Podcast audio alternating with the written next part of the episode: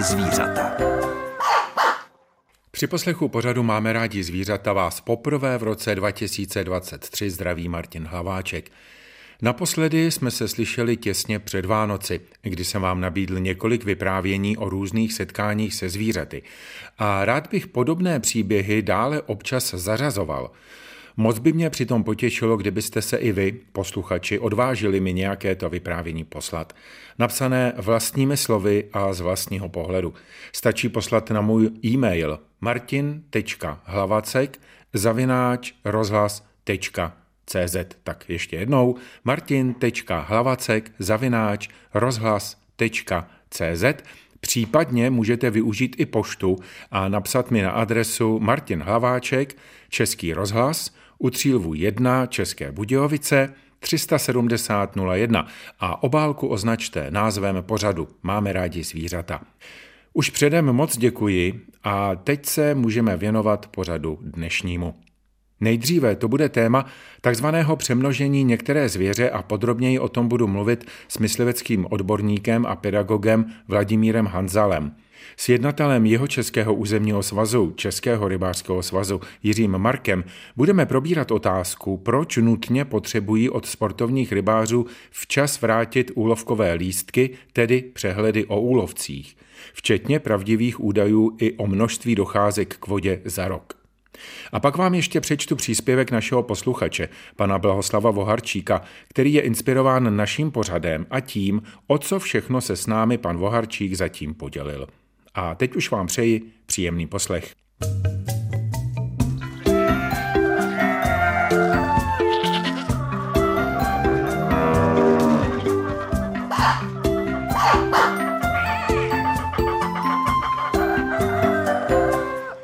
Před časem jsme v pořadu Máme rádi zvířata probírali i problematiku takzvaného přemnožení některých druhů zvěře, jako například černé nebo spárkaté a s tím souvisejících škod. A často jsou právě myslivci podrobováni kritice, že oni jsou těmi viníky nadměrného počtu zvěře, že neprovádějí dostatečný odstřel a podobně. Přitom většina kritiků už nechce mluvit o hlavních důvodech tohoto stavu, ani o tom, že redukce zvěře není tak jednoduchá věc. Vraťme se ale na úvod. Jak je to s tím přemnožením? Odpovídá myslivecký odborník a pedagog Vladimír Hanzal z Českých Budějovic. Já už jsem na tenhle ten termín v podstatě téměř alergický, protože je to něco takového neodborného a amatérského a laického, co se nám tady ozývá, ale bohužel i z úst lidí, kteří by to měli znát. Termín přemnožení ve vztahu k volně žijícím živočichům ke zvěři de facto souvisí s tím, že ti živočichové v tomto stádiu přemnožení by už měli prakticky sami hynout na různé bakteriální, virové, parazitální choroby, protože při přemnožení se tyhle ty autoredukční procesy spustí. My to v podstatě u lidské populace známe historicky z různých morových ran. Když byla vlastně vysoká koncentrace lidí, tak se tam rozšířily právě virové nebo bakteriální choroby a ta populace se zredukovala. Příčinu těch morových ran naši předkové neznali, tak tomu dávali různé jiné souvislosti. My už to teď víme, vládneme různými vakcinami. V souvislosti se zvěří vlastně my tenhle ten problém nemáme, protože té zvěře je vždycky přiměřeně potravnímu potenciálu v prostředí a u býložravců, volně žijících, je tam ta souvislost s produkcí na zemědělských polích. A ta zemědělská produkce vlastně byla výrazně ovlivněná syntézou dusíkatých hnojiv a objevením pesticidních účinků. V první řadě to bylo D D T a posléze tedy další pesticidy. A tady je třeba si uvědomit, že do konce devatenáctého století na planetě byla miliarda čtyřikrát sto tisíc lidí. A používání dusíkatých hnojiv, pesticidů zvýšilo produkci, zemědělskou produkci jako takovou, čtyřnásobně. A to se všechno projevilo v potravním potenciálu volně žijící zvěře, ale i lidí. V podstatě jsme překročili, překročili osm miliard lidí na planetě. A to je důsledek vlastně zvýšené produkce potravy. Volně žijící živočichové, u nás v našem případě zvěře, černá zvěř, jelení zvěř a tak dál, ta náramně prosperuje. Tam se žádné viry a bakterie neuplatňují. Ano, přivezli jsme africký mor prasat, to byla viróza dovezená, ten se nějakým záhadným způsobem zastavil na polsko-českých hranicích a dál nepokračuje. Ale v podstatě, nechci se rouhat pochopitelně, ale kdyby tento africký mor prasat se jaksi více rozšířil, mohlo dojít k redukci zejména černé zvěře. Mohlo by dojít, ale krátkodobě. Protože v podstatě ta průmyslová zemědělská výroba tady je a bude nadále, asi s tím v tuto chvíli se nic moc neudělá. No, samozřejmě se s tím absolutně nic neudělá, stejně tak jako směřujeme v průmyslové lesní výrobě, což mě tedy dost děsí, že? Ale když budeme hovořit třeba o těchto z těch chorobách, jako africký mor prasat, tak to přešlo vlastně přes Polsko a už v té bělověžské části a potom u Ukrajiny, kde ti divočáci totálně vyhynuli, no tak už tam jsou ty divočáci zase zpátky. A stejně tak na Slovensku. Tam to bylo, bylo dost takové tragické, protože tam docházelo k rozsáhlým úhynům, jenomže ta populace si na to zvykla. To je to samé jako s aujeskou chorobou u prasat, že jo? Když jsme předpokládali, a ve všech učebnicích je, že zkrátka selata hynou a tak dál. Akorát na to hynou lovečtí psi, tu či onde občas se objeví nějaký úhyn loveckých psů, a když se dělal screening, tak se zjistilo, že zhruba třicet procent populace volně žijících divočáků už má protilátky na aujeskou chorobu a de facto jsou tím ohroženi pouze lovečtí psi. Nicméně ve společnosti se hodně mluví, že tady je samozřejmě hodně černé zvěře, všem, a když jsem se dozvěděl, že ročně se střílí kolem dvě stě až tři sta tisíc divočáků, to není úplně malé množství a stále se spílá myslivcům, že by je měli více střílet. Pak je tady spárkatá zvěř, která zásadním prvkem v její potravě je okusování. Tady se mluví o škodách, pochopitelně na malých stromcích, na těch, i které jsou nově vysazené, dejme tomu na holinách, po kůrovci a tak dále. Čili jak s tím teď vlastně naložit, nebo jak podle vás jsou opravdu vysoké ty škody a jak ochránit ty mladé stromky? Ono je třeba primárně rozlišit škodu a poškození. To je jedna taková věc. Jo. Ne všechno, kdy ta zvěř něco ukousne, ještě je škoda. Znám lokality, zejména na Plzeňsku, kde tedy nejsou schopni obnovit les. Protože ten tlak zvěře je tam enormní, ale vždycky je třeba se podívat, jaká je primární příčina. Jestliže ta zvěř se někde soustředí a nedovolí obnovit ten lesní porost, tak je to z nějakého důvodu, že je tam soustředěna. Nemá možnost se jít někam jinam nasytit. Jo? Tam je vždycky třeba hledat tu příčinu. Je tam několik faktorů, ale Vždycky, vždycky je třeba vidět, jestli měla možnost se napást něčeho jiného než té cílové dřeviny. My de facto u nás, když se podíváme na volně žijící přežvíkavce, tak jediný okusovač je srnec, srnčí zvěř. Ostatní buď jsou oportunisté, to znamená, že oni spásají prioritně travní porosty, a nebo jsou to ryzí spásači, což třeba tady byli pratuři a je skot a do toho částečně teda zasahují mufloni, tak ty se živí a mají na to, každý druh zvěře má jinak uspořádaný trávicí systém a jiné osazení mikrobiom. Že? Takže oni mají typický druh potravy. A jestliže tedy my v rámci těch pastevních period jim umožníme vzít potravu na té potravě, která je pro ně výhodná a oni ji preferují, tak se nebudou soustředovat na ty cílové dřeviny. Ano, na tohle to všechno v podstatě jsme už si ověřili. Já jsem před časem hovořil o sobaňského metodě, co kombinuje výsadbu cílové dřeviny a takzvaných plevelných dřevin, kdy ta zvěř se soustředuje na plevelné dřeviny. Samozřejmě hraje tady důležitou roli množství zvěře. Jo. Takže my musíme tu zvěř zredukovat, stabilizovat, stabilizovat ty populace. Redukce se musí ale provádět od těch nejmladších jedinců. Jo. Cíleně. Ono je to velmi náročné se znalostí etologie zvěře, potravních potřeb. Jo. Takže my musíme v podstatě tohle všechno skloubit dohromady. A děje se to? Snaží se o to teď kdo? Myslivci? Myslivci nejsou vesměs profesionálové, nejsou to zaměstnanci nějaké firmy.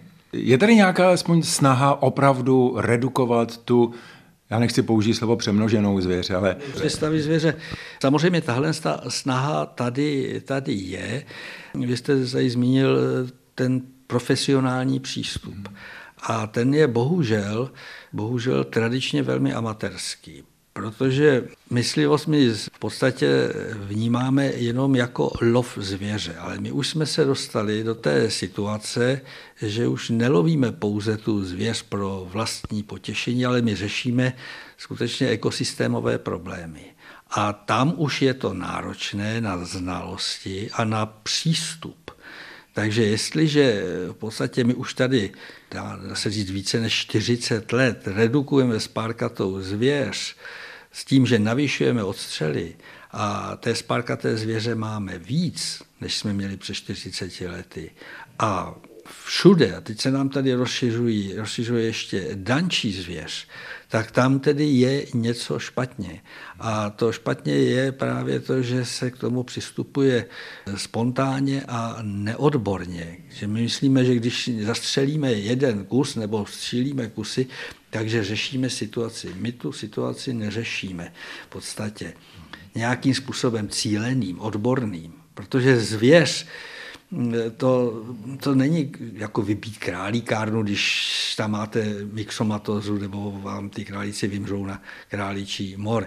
Zvěř žije v, v přírodě a je velmi dobře vybavená schopností logického uvažování. Ona se přizpůsobuje, proto máme ty divočáky ve městě. Jo? Proto si medvědi našli potravu v popelnicích a způsobují problémy. Takže tam se potom, my musíme změnit vzorce svého chování a změnit své přístupy. Takže je to opravdu na celé společnosti, toho asi jasně vyplývá. A přesto já se k tomu vrátím. Mohlo by být, ale do budoucna, ne za rok, za dva, to samozřejmě nejde. Určitým řešením právě ta profesionalizace myslivosti. Jestli nevezme pak trošku za své ta činnost, řekněme, dobrovolná, spolková.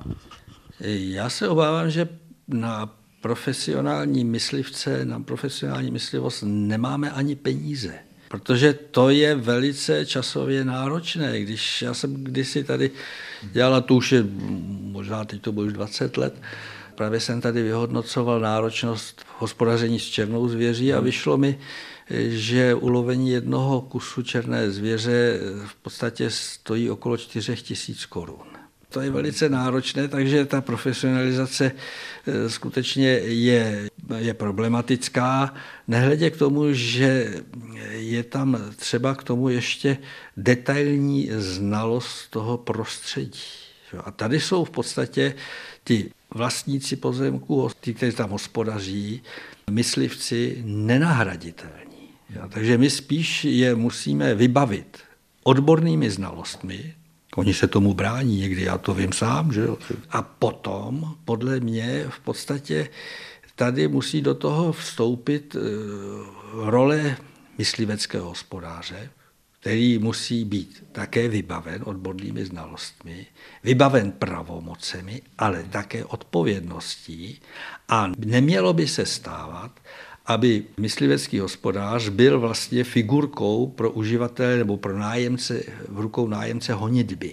Jo, tadyhle je třeba tu pozici toho mysliveckého hospodáře propojit se státní správou. Jo. A to, jak si se mnoha lidem nebude líbit, Protože zase je tam ten další aspekt. Ti lidé v podstatě už nebudou moct říkat, já jsem myslivectví hospodář a já tedy tady budu to dělat. On bude mít také odpovědnost. Mm-hmm. A to v podstatě je cesta k řešení té situace, ovšem nejsem si jistý, kolik lidí bude tu odpovědnost chtít přijmout. Já bych to zakončil tadyhleto povídání o určitých škodách, protože vlastně na základě toho jsem se taky ptal. Jaký je u nás systém řešení takovýchto škod zvěří? Systém řešení škod zvěří v podstatě je dán ze zákona o myslivosti. Tam je to rozdílné na zemědělských pozemcích, kde vlastně musí ten poškozený vlastně tu škodu do určitého termínu nahlásit tomu uživateli honitby. Když je to během vegetačního období a nelze ji vyhodnotit, tak potom až po sklizni se to vyhodnocuje a pak se tedy dohodnou s tím uživatelem honitby. V lesních částech honitby se ty škody vyhodnocují jednou za rok, třicátému červnu, s tím, že do dvacátého července, myslím, se to vyřeší, vyčíslí ty škody a řeší se to tedy s tím uživatelem honitby, kdo tu honitbu užívá. No a buď tedy si ty škody odsouhlasí a vyrovnají se, nebo se nezhodnou a pak to skončí u soudu. Lze ale ty nově osazené holiny nějak ochránit? Těch možností je celá řada. Máte na mysli kalamitní holiny po kůrovci, ano, ano. Že jo? Tak tam v podstatě je to velmi takové prozaické, protože ty kalamitní holiny jsme vlastně nebyli schopni zalesnit do dvou let, proto se také ta doba na to zalesnění ze zákona prodloužila na pětileté období. Takže mezi tím tam ovšem zafungovala příroda. Ta příroda je velice mocná, ta dokáže lecos, my v tom akorát občas bráníme a děláme tam nezdobu. Takže mezi tím tam vyrostly různé náletové dřeviny. A to je hlavní potravní cíl veškerých spárkatých druhů zvěře. Takže je vlastně dobře. Z hlediska těch škod dobře. Vemte si tam na Libavé, to je Lipník, to jsou vojenské lesy, tak tam se spárkatou zvěří nemají vůbec žádné problémy, protože ta zvěř se spásá a dělá užitečnou práci právě na těch doprovodných dřevinách. To, o čem jsme hovořili, prioritní potravní dřeviny, řekněme. Přesně tak. Jediné, s čím tam mají problémy, tak je paradoxně se zajíci. Protože těm se tam daří dobře, nikdo je tam nestříká pesticidama, jo, mají trvalou strukturu potravy, takže ti tam prosperují, ale pouze ty bukové sazenice jim tam tedy ožírají, takže lesníci v podstatě s nimi mají problém, jinak spárkatou zvěří to nemají. Takže ono v podstatě ta příroda to vyřeší, vyřeší sama. A potom je ještě třeba zase využít toho, co jsem už tady zmínil, to centrum logického uvažování, které u té zvěře je velmi dobře vyvinuté, tak na těch plochách aplikovat takzvaný těžištní lov. To znamená střílet tam, lovit tam mladou zvěř. Jo, takže když tam bude vytahovat ne stádo jelení zvěře, a středí se tam dva kolouši, tak ta vedoucí laň už zjistí, že tam pro tu její rodinu není bezpečno a odvede to jinam. Ale tady je další moment, musí to mít kam odvést, aby je mohla bezpečně nechat se napást. Jo? Takže tady potom, a to bohužel tedy zase mnohdy marně s těmi vlastníky lesními bojujeme a vysvětluje jim, že je třeba pro tu zvěř vytvořit alternativní pastevní příležitost, že se jim to vlastně vyplatí, mm. že jaksi ta zvěř potřebuje mít své a nebude jim škodit. Jo. Ale samozřejmě tam zase pak je třeba pro celkovou tu redukci toho početního stavu třeba zorganizovat dvě, tři naháňky se slíděním, kterých se bude účastnit velké množství střelců, ale nepůjdou si tam jenom zastřílet a předvést se, že mají novou kulovnici, novej offroad a novou babu, že jo. To jaksi není o tomhle tom, ale je to tvrdá a odpovědná náročná práce, že oni budou redukovat na těch třech naháňkách se slíděním ty početní stavy zvěře. A pak té zvěři dáme klid. My budeme vyrušovat na těch, na těch obnovených plochách, aby věděla, že tam nebude klid. Dáme jí nějaký plochy, kde bude klid. Nám se to osvědčilo, prosím vás, na Klackej. Během pěti let se nám podařilo snížit škody zvěří o dva řády. Jo, to znamená tisíce hektarů redukované plochy na dvacet tři tisíc hektarů lesního závodu na zanedbatelných, já nevím, asi pět nebo šest hektarů. Jo. Ono to funguje, já to vím, z praxe to vím, jenom chtít a s odpuštěním do těch zabedněných hlav tohle to dostat. Je jasné, že předcházející téma bude ještě delší dobu ve společnosti rezonovat a my se k němu ještě určitě vrátíme. Třeba už i s novými poznatky o regulaci některých druhů lesní zvěře. Pustíme si písničku a pak se už budeme věnovat tématu, které je velmi důležité pro ty, kteří regulují a usměrňují vysazování ryb do sportovních rybářských revírů.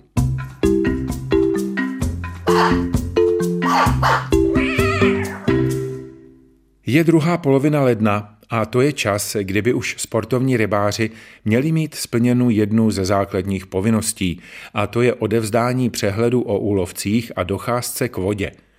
U pstruhových revírů to bylo už do poloviny prosince minulého roku, u mimopstruhových do patnáctého ledna, takže v tuto chvíli už je po termínu a nedělám si iluze, že to všichni stihli.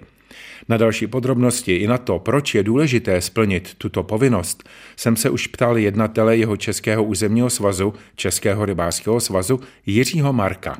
Ano, ty poctiví, ty už splnili, do patnáctého ledna byl termín, ten je zákonem daný, že musí vrátit úlovkový list o tom, jak celý rok úspěšně nebo neúspěšně lovil ryby. Ale zkrátka dobře, i když tam není žádný úlovek, tak prostě ten rybářský lístek se musí vrátit. Včetně evidence návštěv jednotlivých a včetně toho sumáře vlastně, protože někteří to občas jaksi zapomenou sečíst. No, někteří se mylně domnívají, že když nechytli žádnou rybu, hmm. ale byli několikrát na revíru, že ten nemusí jako odevzdávat. Není tomu tak, musí to odevzdat. A právě třeba ta četnost docházek je pro nás taky velice důležitá, protože my podle toho vyhodnocujeme, jakou máme návštěvnost na daných revírech. No a pokud samozřejmě ten daný revír je hodně navštěvován rybáři, tak když je možnost, tak tam přilepšíme v rámci zarybnění. No a zase naopak, pokud ten revír celkem žádnou návštěvnost nevykazuje, tak tam vlastně plníme pouze zákonem stanovené zarybnění, které máme dané dekretem. Pojďme tu otázku trošku rozšířit. Proč vlastně opravdu jsou pro vás tak důležité ty úlovkové lístky? Za prvý, máme to daným zákonem, jo, protože my potom musíme vlastně dávat výkazy na Ministerstvo zemědělský státnímu aparátu o tom, jak hospodaříme na jednotlivých revírech. No a součástí toho je i výlovek od rybářů. Takže z toho se dozvíme, kolik ryb na tom daném revíru si rybáři ponechali. Z toho vychází je statistika, jestli přeci jenom ryby rybáři jedí, což poslední dobou se spíš stává výjimkou, protože řada rybářů zvolí způsob chyť a pusť. No a právě z toho důvodu tam je ta docházka, kdy potřebujeme i tu statistiku docházek, jo, protože i když celý den rybaří, i když každou rybu pouští a podobně, tak tam bohužel i ty ryby prostě všechny nepřežijou, takže tam určitá mortalita je, takže se to dá samozřejmě spočítat. No a jak už se zmínil, tak revíry, kde se odchytá hodně ryb, tak samozřejmě dle statistik tam ty ryby chybí v tom revíru. Takže když vezmu s selským rozumem, když něco někde chybí, tak je potřeba to tam doplnit. I nad rámec povinnosti eh, zarybňovací. Ano, ano, přesně tak, výborně. Už od roku dva tisíce šestnáct máme vlastně výjimku, že můžeme vlastně, není jenom limit, vysadit do toho množství, ale můžeme vlastně i přilepšit. Můžeme vysadit podle toho, na kolik máme peněz. No a samozřejmě, když máme dostatek peněz a máme lukrativní revíry, kde vidíme, že máme devadesát procent návratnost, tak proč bychom tam samozřejmě ty ryby nepodpořili, respektive rybáře nepodpořili, aby si ty ryby mohli chytit, odnést a vlastně kuchyňsky zpracovat a dá se říct zvýšit spotřebu rybího masa vlastně v naší společnosti. Já si ale nemůžu odpustit otázku, úplně slyším některé rybáře, když tam stejně nic nedáváte, vždyť tam nic není, chodím tam dlouho a nic jsem tam nechytil. Ale to jsou asi výtky trvající mnoho desítek let, co já si pamatuju. To je od jak živa tohleto. Bohužel rybář, jak já říkám, ten bude věčně nespokojený, Jo, mám pocit, že i kdybychom chodili okolo revíru a rozdávali osmažen kapří řízky, jo, tak každý druhý si bude stěžovat, že zrovna dostal ocas, ve kterém jsou kosti, nebo prostě se mu něco nebude líbit. Já se ještě vrátím k té návratnosti, takže řekl bych, že naše revíry jsou v současné době dostatečně zarybněny, jo, a kdo to umí, tak prostě ty ryby dokáže nachytat. Na některých revírech je tam opravdu sedmdesát, osmdesát i devadesát procent návratnost vysazených ryb, takže samozřejmě tam ty ryby se musí doplnit. No ale máme tady bohužel revíry, kde máme třeba jenom patnáct procent návratnost. To máme vrásky na čele samozřejmě a tam už se snažíme samozřejmě hodnotit, jaká je tam návštěvnost na tom revíru a proč se tak děje. Byl byste ochoten říct příklad třeba revírů, které jsou opravdu hodně návratné a naopak revírů, kde je fakt problém? Takže teď budu asi dělat reklamu netolicům. Rybník Měch, to je uzavřený revír, je to Bezdrevský potok dva a zkrátka dobře tady rybáři jsou naučen, chodí, odchytávají kapry, pravidelně to píšou, tudíž co se týče návratnosti kapra, tak jsme spokojeni, samozřejmě tam s tím chytají i další druhy ryb, candáty, štiky a podobně. No a takže to je ten lepší, no a pak ten horší, tak jeden z, mezi nejhoršími revíry, je to smutný, je Blanice jedna, Vodňanská, což je úsek mezi Putimí a dá se říct Milanovicemi nebo Benešovským mlýnem. Je to regulovaný úsek vlastně od počátku minulého století, takže ta Blanice je tam poměrně narovnaná a řeknu vám to, že máme tam plán zákonem daný vysazovat deset metráků kapra, no a rybáři nám potom vykážou zhruba jeden a půl metráku, že se odloví. Jo, takže to... A tam musí být teda přerybněno, ne? No, taky jsme to, ano, taky jsme to říkali. Bohužel čas od času přijde povodeň, takže tam by se to dalo vysvětlit, že se to spláchne do Otavy, ale máme tam jiný problém a to spíš vidíme, když jdeme okolo, co by rybářská stráž. Vlastně na každém padesátém metru vidíte skluz do vody, od toho roztomilého zvířátka, kterého všichni zná z Večerníčku, říkají mu vidrýsek. Jo, takže vidra říční je opravdu tady v té lokalitě velmi, velmi, velmi hojná. Je to smutný, jdete po břehu a vy, před váma ještě se klepe zakousnutý kapr, protože jste právě tu vidru vyrušili z, vlastně z hostiny. Ona je potvora, ona má nejradši takový ty měkký části, takže ona začne tím, že podkousne vlastně pod žábrama, vyndá srdce, že jo, no, začne nějaký tkáně, no a samozřejmě, jestliže má možnost, tak jde a chytne si dalšího, když tam ta ryba je. To vidíme i když vysadíme pstruhy duhové do některých pstruhových revírů, tak se nám při návštěvě stane, že tam přijdeme a on je tam vyřádkováno dvacet pstruhů na břehu. Říkáme, co, se, jako, co to bylo, tohleto. No a samozřejmě všichni jsou takhle podkousnutý, vyžran. No a zkrátka dobře říkalo se, že jediný tvor, který loví pro zábavu, je člověk, ale musím to dementovat, vidra patří mezi ně a loví taky pro zábavu.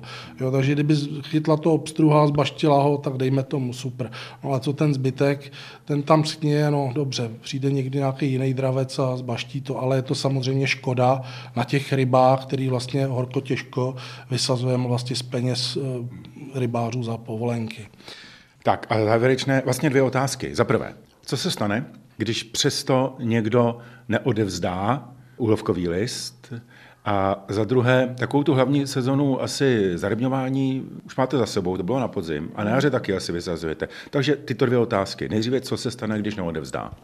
Takže v prvním případě ve stanovách máme psáno, že nemá nárok na to, aby si mohl koupit povolenku na ten následující rok. No, když to odevzdá pozdě, tak to většinou řešíme pokutou, sto korun, dvě stě korun, no a zkrátka dobře, teď se připravuje nový rybářský informační systém, a ten bude opravdu přísnej. To znamená, už vlastně máme centrální databázi, je vlastně u každého rybáře vlastně číslo vydané povolenky, pokud byla vrácena, kdy byla vydána a kdy byla vrácena. No a pokud tam nebude zaškrtnuto vrácena, tak holt rybář má smůlu a buď dostane velkou pokutu a potom ještě budeme jednat teda, no a nebo nebo zkrátka dobře nedostane povolenku. A teď ta druhá otázka. Většina zarybnění samozřejmě vyběh proběhla teď v podzimních měsících. Jo, řekl bych, že jsme na to, jak nám hapruje cena násady kapra, tak se nám povedlo zajistit vlastně veškerou násadu do našich revírů. Splnili jsme plán i na těch revírech, které jsou hojně navštěvované, tak jsme přilepšili. No a máme samozřejmě připraven i násady na jaro. Ideálně by byla tak jedna třetina třeba kapra zarybnit na jaře, ale v tom jarním období vysazujeme hlavně reofilní druhy ryb, jo, ať jsou to ročci, ostroretka, podoustev, jelec, tloušť, nebo je to i už lipan, kterýho máme taky připraveného na struhařství kaplice. Jo, takže vysazuje se i potočák, jo, váčkový plůdek potočáka, i když to bude asi když tak příští téma nějaký, naše inkubační aparáty, které rozvěstujeme na revírech. Takže pokud jste si právě uvědomili, že jste ještě úlovkové lístky neodevzdali, rychle to napravte, třeba budou ve vaší místní organizaci schovývaví.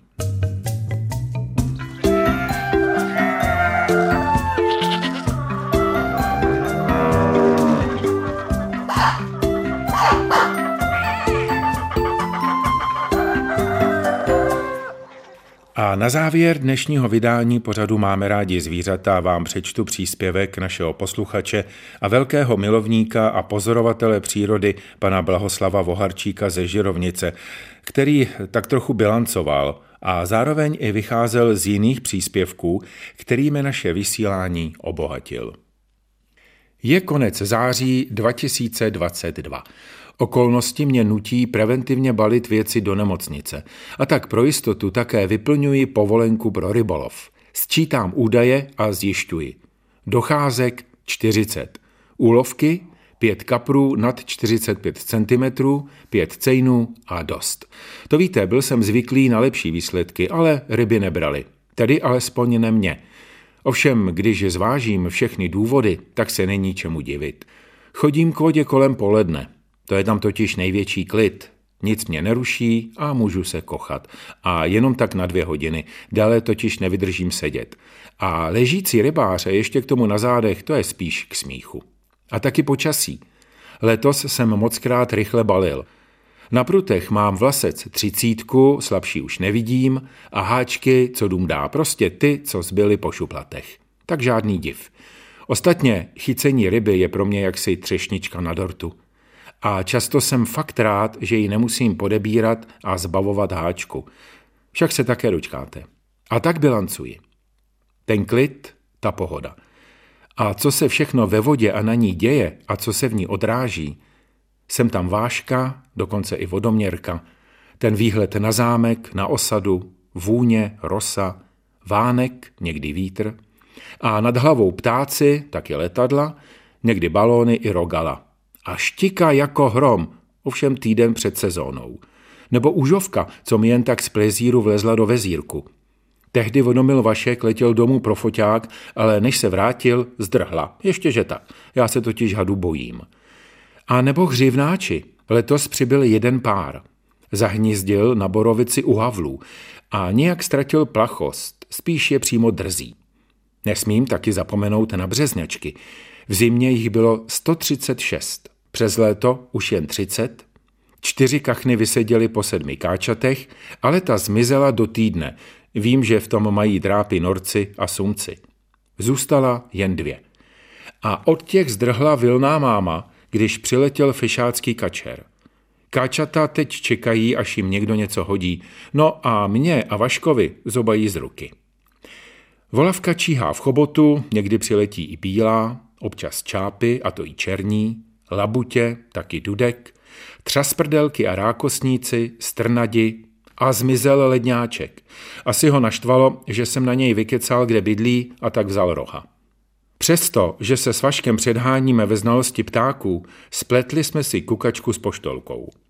Občas nad rybníkem zakrouží moták, častěji orel a hejna vlaštovek, co létají proklatě nízko. A naposled rozářené oči malého kluka, co chytil velikánskou štiku. Ani nevíte, jak jsem mu to přál. Toho už to nepustí. Lidi, zkuste to. Příroda je opravdu nade všechno. Jen se jí s pokorou oddat. A všimněte si, ti živočichové se nemračí. Žijí si po svém a nenechají si do toho nikoho kecat. Já už se po nich začínám opičit. No a teď už se s vámi loučí Martin Hlaváček a přeje pohodový den.